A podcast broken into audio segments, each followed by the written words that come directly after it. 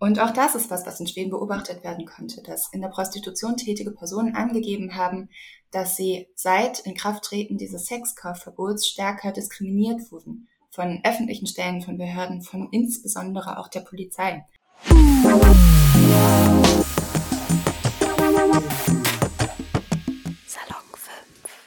Hi, ich bin Salon 5 Reporterin Nasra Küçük und hier sitze ich mit einem Gast. Möchtest du dich einmal vorstellen? Ja, hallo. Ich bin Shari Gaffron. Ich bin Juristin aus Hamburg, aktuell wissenschaftliche Mitarbeiterin und Doktorandin an der Helmut Schmidt Universität. Und nebenberuflich bin ich tätig in der Rechtsberatung in einer Fachberatungsstelle Prostitution in Hamburg. Daher schon mal der praktische Bezug. Und in meiner Forschung befasse ich mich vor allem mit Prostitution im Verfassungsrecht. Genau, und darüber wollen wir heute reden. Stimmen, die Prostitution in äh, Deutschland verbieten wollen, argumentieren ja häufig, dass Prostitution an sich entwürdigend ist. Und damit spreche es ja gegen das Grundgesetz in der Verfassung. Wie sehen Sie das dann? Ähm, also ja, ich höre auch häufig, dass vorgebracht wird, Prostitution wäre per se in all ihren möglichen Ausprägungen menschenwürdewidrig. Und tatsächlich ist das gar nicht so weit hergeholt. Also ähm, die Menschenwürdegarantie findet sich ja in Artikel 1 Absatz 1 des Grundgesetzes, in dem es heißt, die Würde des Menschen ist unantastbar, sie zu achten und zu schützen ist Verpflichtung aller staatlichen Gewalt. Das bedeutet wiederum, dass wenn Prostitution per se menschenwürdewidrig wäre, sich aus der Schutzpflicht aus Satz 2 ergeben würde, dass der Staat darauf hinwirken müsste, dass Prostitution nicht mehr existiert. Es wäre etwas, wo man gegen angehen müsste. Und in, in Verbindung mit der Würdekonformität oder Würdewidrigkeit von Prostitution stellen sich eigentlich unterschiedliche Fragen. Ähm, die erste Frage wäre, was bedeutet Würde überhaupt? Es steht nur der Begriff Würde im Grundgesetz, keine nähere Erläuterung. Die zweite Frage wäre, kann Würde denn überhaupt objektiv bestimmt werden? Oder ist es was, was vielleicht auch die in der Prostitution tätigen Menschen selbst für sich bestimmen müssen, was für sie Würde bedeutet? Und der dritte Teil der Frage wiederum stellt sich dann, wenn man davon ausgeht, es wäre würdewidrig, dann muss man sich in einem zweiten Schritt fragen, wie weit reicht denn diese Schutzverpflichtung des Staates? Kann die sich überhaupt gegen den Willen der jeweils Betroffenen richten. Und zunächst zum ersten Teil, die Konkretisierung des Begriffes Würde ist auch in der Rechtswissenschaft umstritten. Und grundsätzlich herangezogen wird immer die sogenannte Objektformel. Das bedeutet, ein Mensch darf nicht zu einem reinen Objekt herabgewürdigt werden. Und da gibt es natürlich Stimmen, die sagen, ähm, in der Prostitution ist die Frau, in der Regel die Frau, in 93 Prozent der Fällen, einfach nur ein Objekt zur sexuellen Stimulierung. Und das Ganze wird sogar tatsächlich gestützt von einer Entscheidung des Bundesverwaltungsgerichts aus dem Jahr 1982, der sogenannten Peepshow-Entscheidung. Und ähm, zum besseren Verständnis, in dieser Peepshow-Entscheidung ging es um eine Gewerbeerlaubnis für einen Betrieb, der so aussehen sollte, dass auf einer sich drehenden Bühne eine Frau nackt zu sehen war und drumherum waren so Kabinen. Und ähm, vor den Kabinen war ein Sichtschutz. Nur wenn man Geld eingeworfen hat, hat sich dieser Sichtschutz gedichtet. Und die Kabinen waren von der Bühne aus aber nicht einsehbar. Das bedeutet, es war einfach eine zur Schaustellung dieser jeweils auf der Bühne befindlichen Person. Und da hat das Bundesverwaltungsgericht dahingehend argumentiert, dass die Frau auf der Bühne nur als eine zur sexuellen Stimulation dienende Sache dargestellt würde und dass das gegen die Menschenwürde verstößt. verstößt. Ähm, gleichzeitig hat das Bundesverwaltungsgericht auch gesagt, dass die Menschenwürde über einen sogenannten objektiven Kern verfügt, der auch gegen den Willen der Darstellerin selbst zu schützen wäre. Das bedeutet, sie haben im Endeffekt gesagt, nicht die Darstellerin selbst bestimmt, was für sie Würde ist, sondern im Endeffekt tun das dann die RichterInnen am Bundesverwaltungsgericht. Und damit wurde dann diese Gewerbeerlaubnis untersagt, tatsächlich. Ähm, das ist aber nur eine Auffassung in der Rechtswissenschaft.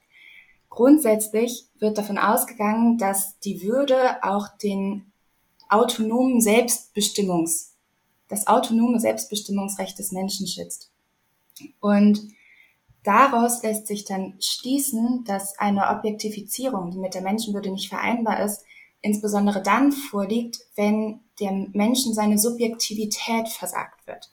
Und die Subjektivität wiederum würde ich in Anlehnung an die Rechtsprechung des Bundesverfassungsgerichts verstehen, dass der Kern der Subjektivität, der Subjektsqualität eigentlich das Selbstbestimmungsrecht ist. Das bedeutet, man wird nur als reines Objekt oder als Mittel zum Zweck gesehen, wenn gleichzeitig das Selbstbestimmungsrecht dieser Person negiert wird. Und das ist in der Prostitution nicht zwingend der Fall.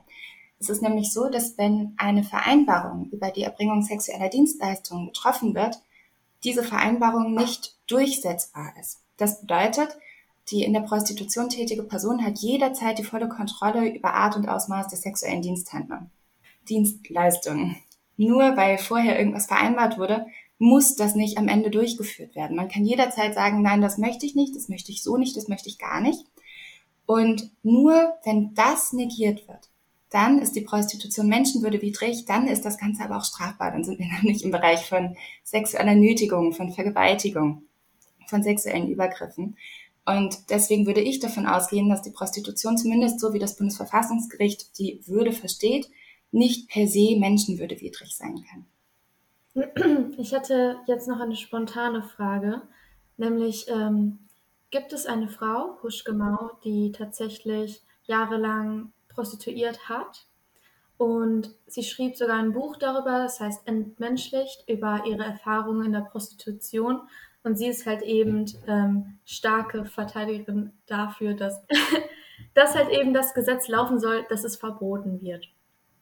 Ähm, sie meint nämlich, dass es echt selten ist bei ähm, den SexarbeiterInnen, dass sie wirklich selbstbestimmt können und dass sie sagen können, okay, das möchte ich nicht einfach weil viele, viele, viele Zuhälter haben oder unsichtbare Schulden im Puff, die sich dann ergeben, weil die Person zum Beispiel zu spät kam oder sonst irgendetwas oder einen Kunden abgelehnt hat. Wie sehen Sie das denn? Also es wird häufig, häufig, häufig vorgebracht, dass es eigentlich gar keine freiwilligen SexarbeiterInnen gibt. Und es ist nicht zu bestreiten, dass es viele Abhängigkeitsverhältnisse gibt und viele Missbrauchsverhältnisse im Rahmen dieser Abhängigkeit. Aber das lässt sich meiner Ansicht nach nicht pauschalieren. Es gibt genauso SexarbeiterInnen, die sich dahinstellen und sagen, wir wollen nicht gerettet werden. Das ist unsere Sache. Warum müsst ihr darüber bestimmen, unter welchen Umständen ich mit jemandem schlafe? Und weil es dafür keine statistischen Erhebungen gibt, es gibt keine Daten, ähm, würde ich mich zurückhalten bei der Behauptung, es sind alle freiwillig oder es sind alle unfreiwillig in der Sexarbeit beziehungsweise Prostitution tätig. Okay. Ich würde dann jetzt mal mit dem Blick auf andere Länder schauen, die wirklich dieses Gesetz durchgebracht haben, wie zum Beispiel in den USA. Da gibt es ja tatsächlich ein Prostitutionsverbot. Welche Gefahren bringt denn sowas mit?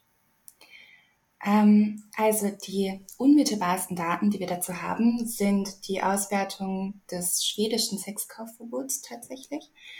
Und da hat sich einerseits ergeben, dass durch so ein Sexkaufverbot, was dann tatsächlich nur die Freier bestraft hat, nicht die Prostituierten, zumindest die Outdoor-Prostitution stark zurückgegangen ist. Allerdings ist es auch so, dass nach Schätzungen in Deutschland ein großer, großer Teil der Prostitution in Räumen stattfindet. Das bedeutet, das ist ein Teil der Prostitution, der durch so ein Verbot von außen eventuell gar nicht erfasst werden kann. Außerdem haben Umfragen in Schweden ergeben, dass Frauen häufiger das Gefühl hatten, ähm, sie seien eher von Gewalt betroffen. Sie haben sich eher bedroht gefühlt, weil ihnen durch das Verbot die Möglichkeit gefehlt hat, die Freier besser einschätzen zu können, weil ihnen die Zeit gefehlt hat oder auch, weil sie eher in diese sehr gefährlichen Abhängigkeitsverhältnisse gerutscht sind, weil sie angewiesen waren auf Vermittlung, auf Bereitstellung von geschützten Räumlichkeiten, die vielleicht von den Ordnungsbehörden nicht so schnell aufgegriffen werden. Und deswegen finde ich es schwierig zu beurteilen, weil einerseits Prostitution per se häufig mit Gefahren für die Gesundheit verbunden ist, vor allem durch gewalttätige Übergriffe und das natürlich statistisch nachlässt, wenn die Prostitution nachlässt, wenn aber andererseits die Prostitution, die so oder so durchgeführt wird, wiederum mit intensiveren Gefahren für Leib und Leben verbunden ist, dann weiß ich nicht, ob sich das die Waage hält. Nach Artikel 12 des Grundgesetzes ähm, darf ja jede Person von uns den Beruf frei wählen. Dürfte man tatsächlich Prostitution überhaupt verbieten? Das ist eine sehr gute Frage. Also der Beruf meint grundsätzlich erstmal alles Mögliche. Das ist jede auf Erwerb gerichtete und auf Dauer angelegte Tätigkeit, die dazu dienen soll, sich eine Lebensgrundlage zu schaffen oder eine Lebensgrundlage zu erhalten. Und ausgenommen von diesem Berufsbegriff des Grundgesetzes sind nur schlechten gemeinschaftsschädliche Tätigkeiten. Und diese schlechten gemeinschädlichen Tätigkeiten sind nur welche, die sich gegen die Grundwerte der Verfassung richten. Die Prostitution fällt auf jeden Fall nicht drunter. Und das Bundesverfassungsgericht hat auch schon mal in so einem Nebensatz erwähnt, dass es die Prostitution als Beruf sieht. Nun ist es aber so, dass nur weil eine Freiheit im Grundgesetz statuiert ist, das nicht bedeutet, dass sie überhaupt nicht eingeschränkt werden kann. Also es ist ja auch zum Beispiel die allgemeine Handlungsfreiheit im Grundgesetz festgeschrieben. Das bedeutet aber nicht, dass wir absolut alles tun und lassen können, was wir wollen.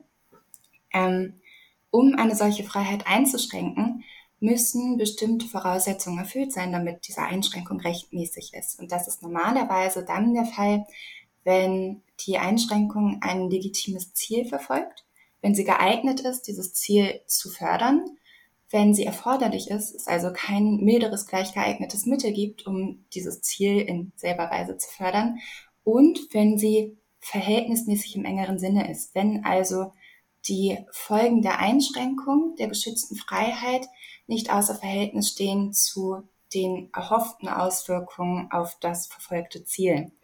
Bei der Berufsfreiheit ist es jetzt so, dass für die Verhältnismäßigkeit im engeren Sinne, also diese Abwägung zwischen den Einschränkungen und den erhofften Folgen, ähm, ein bestimmter Maßstab entwickelt wurde.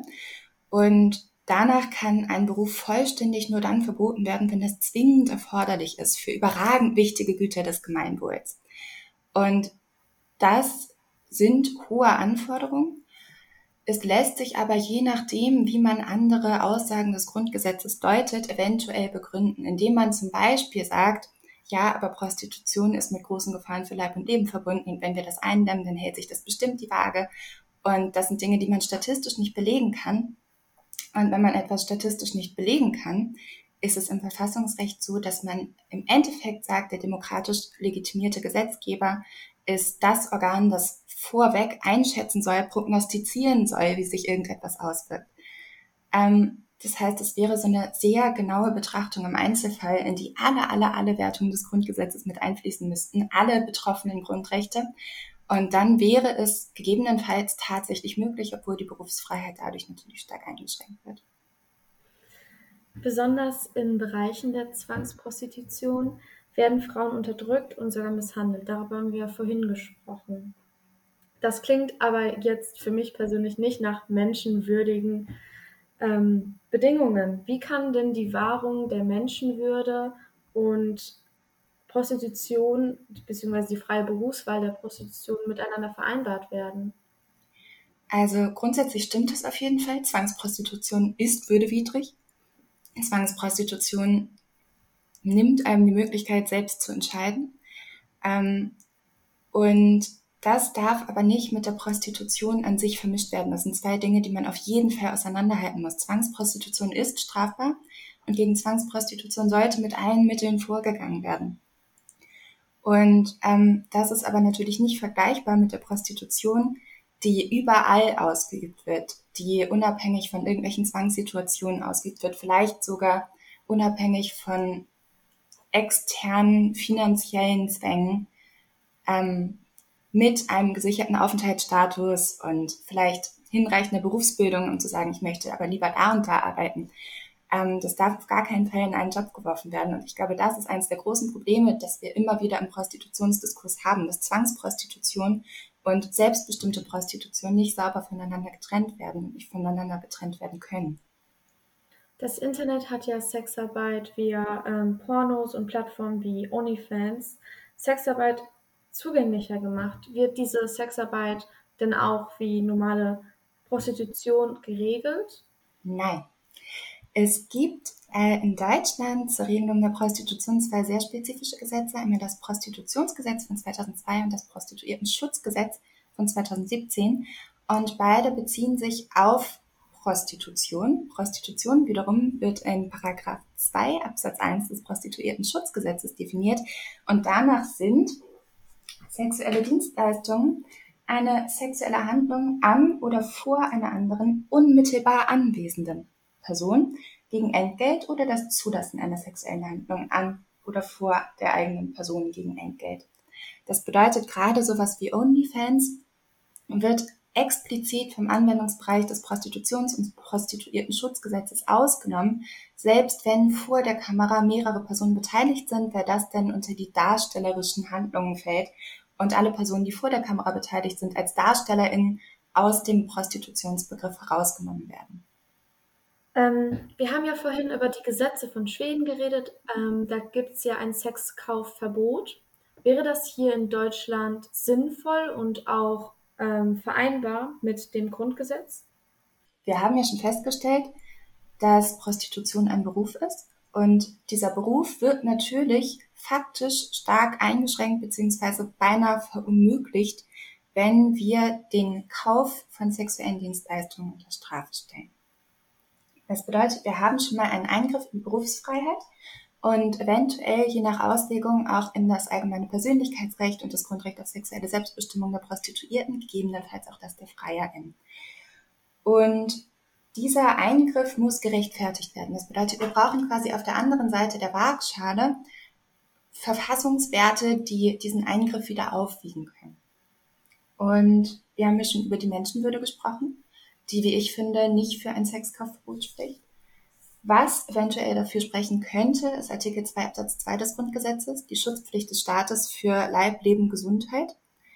Ähm, es ist nämlich so, dass zumindest in einer Umfrage, die 2004 leider durchgeführt wurde, damit etwas veraltet ist, aber damals haben 68 Prozent der weiblichen befragten Prostituierten angegeben, dass sie schon mal Gewalt mit Lebensbedrohung erfahren haben. Also es ist ein Beruf mit einer deutlich erhöhten Gewaltprävalenz gegenüber dem Durchschnitt der Frauen wobei Frauen in Deutschland ja schon unter einer deutlich erhöhten Gewaltprävalenz leiden. Ähm, und dadurch lässt sich natürlich schlussfolgern, dass eine Unterbindung der Prostitution dem Schutz von Leib, Leben und Gesundheit der in der Prostitution tätigen Personen förderlich ist. Wie wir aber auch schon angesprochen hatten, ist es ja auch möglich, dass sich die Gesundheitsgefahren sogar noch verstärken, dadurch, dass Prostitution in den Untergrund gedrängt wird, dass es keine Anlaufstellen mehr gäbe, weil man als in einem verbotenen Beruf tätige Person vielleicht auch eher Hemmung hat, zur Polizei zu gehen oder sich an andere Anlaufstellen zu wenden. Und auch das ist was, was in Schweden beobachtet werden könnte, dass in der Prostitution tätige Personen angegeben haben, dass sie seit Inkrafttreten dieses Sexkaufverbots stärker diskriminiert wurden von öffentlichen Stellen, von Behörden, von insbesondere auch der Polizei.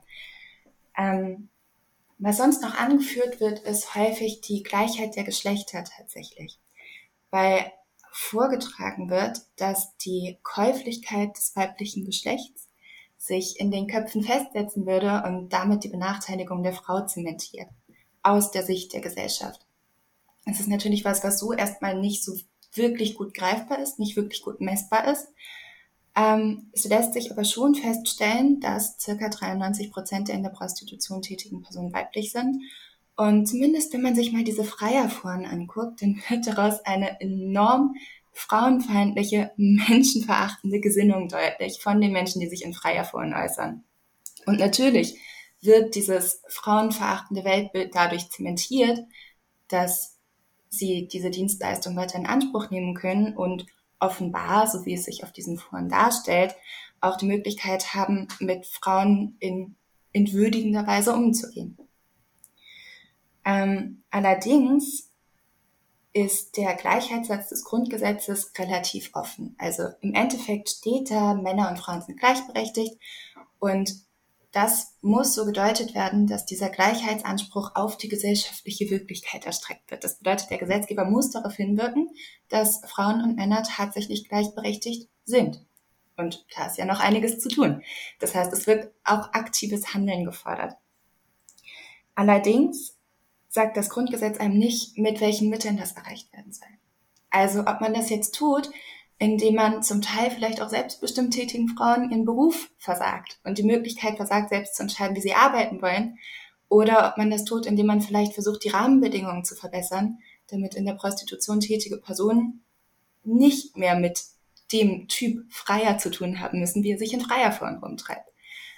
Ähm, das bedeutet, man könnte es anführen und je nachdem, wie man das auslegt, kann man auch sagen, es würde die Gleichheit der Geschlechter befördern. Es ist aber so weich, dass man es nicht definitiv festlegen kann. Das ist Auslegungssache. Und deswegen denke ich, dass auf der Waagschale für das Sexkaufverbot relativ wenig liegt. Welche Regelungen müssen denn nach Ihrer Meinung in Kraft getreten werden, um die Situation ähm, zu verbessern? Also ich denke, dass viele Missstände in der Prostitution aus so einem grundsätzlichen Machtungleichgewicht herrühren. Also das ist einerseits das Machtungleichgewicht zwischen Bordellbetreibern eventuell und Prostituierten, aber auch VermieterInnen und Prostituierten oder auch FreierInnen und Prostituierten.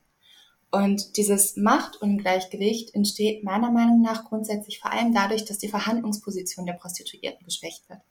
Das wird sie zum Beispiel durch Suchtdruck, durch Armut, die eventuell auch dadurch bedingt ist, dass es keinen festen Aufenthaltstitel gibt, ähm, dass der Zugang zum Arbeitsmarkt versperrt ist, dass Qualifikationen fehlen, dass der Zugang zu sozialer Sicherung fehlt. Und ich denke, dass die größten Missstände genau da auftreten, wo diese geschwächte Verhandlungsposition ausgenutzt wird. Weil die in der Prostitution tätigen Personen dann eher dazu neigen, Ja zu sagen, ihre eigenen Interessen zu vernachlässigen und sich eher unterzuordnen. Und deswegen denke ich, dass die größten Probleme, die tatsächlich in der Prostitution auftreten, eher dadurch abgemildert werden können, dass man die Rahmenbedingungen der Prostitution verändert. Dass man also versucht, dieses Machtungleichgewicht auszugleichen, wiederherzustellen, indem man genau die Umstände angeht, die Prostituierten die schwächere Verhandlungsposition verschaffen. Und das betrifft zum Teil auch viele, viele Prostituierte, zumindest in der Praxis, die ich bis jetzt erlebt habe, die innereuropäisch durch die Gegend ziehen und die keinen Zugang zu sozialer Sicherung haben, weil sie nach dem Hartz IV zählen als Menschen, die sich nur zur Arbeitssuche aufhalten und deswegen von sozialen existenzsichernden Leistungen ausgeschlossen sind. Und ebenso kommen die nicht in den Genuss der Wohnungslosenhilfe, weil sie nicht als wohnungslos gelten, weil sie woanders im europäischen Ausland auch einen Wohnsitz haben. Das bedeutet im Endeffekt, diese Menschen sind hier und sie haben absolut keine Möglichkeit, in Deutschland irgendetwas zu erfahren, sind aber gerade wenn es zum Beispiel Transpersonen sind, in anderen europäischen Ländern, in ihren Herkunftsländern, stark von Gewalt und Diskriminierung und Ausgrenzung betroffen. Und das sind Menschen, die natürlich keine andere Wahl haben. Die können entweder verhungern oder sich in die sogenannte Elendsprostitution begeben. Und das sind Rahmenbedingungen, die meiner Ansicht nach unbedingt angegangen werden müssen und die viel eher für die Gleichheit der Geschlechter und den Schutz der körperlichen Unversehrtheit und alles, was dafür angeführt wird. Das kann viel eher erreicht werden, indem die Autonomie der in der Prostitution tätigen Personen gestärkt wird, damit eben genau diese Missverhältnisse gar nicht mehr auftreten können. Dankeschön, dass du heute hier warst. Ähm, genau, das war es eigentlich mit den Fragen. Vielen Dank. Alles klar, vielen Dank für die Einladung. Falls ihr mehr hören wollt, dann schaut auf jeden Fall bei Salon 5 auf Instagram, bei unserem Webradio oder unserer App. Ciao, ciao.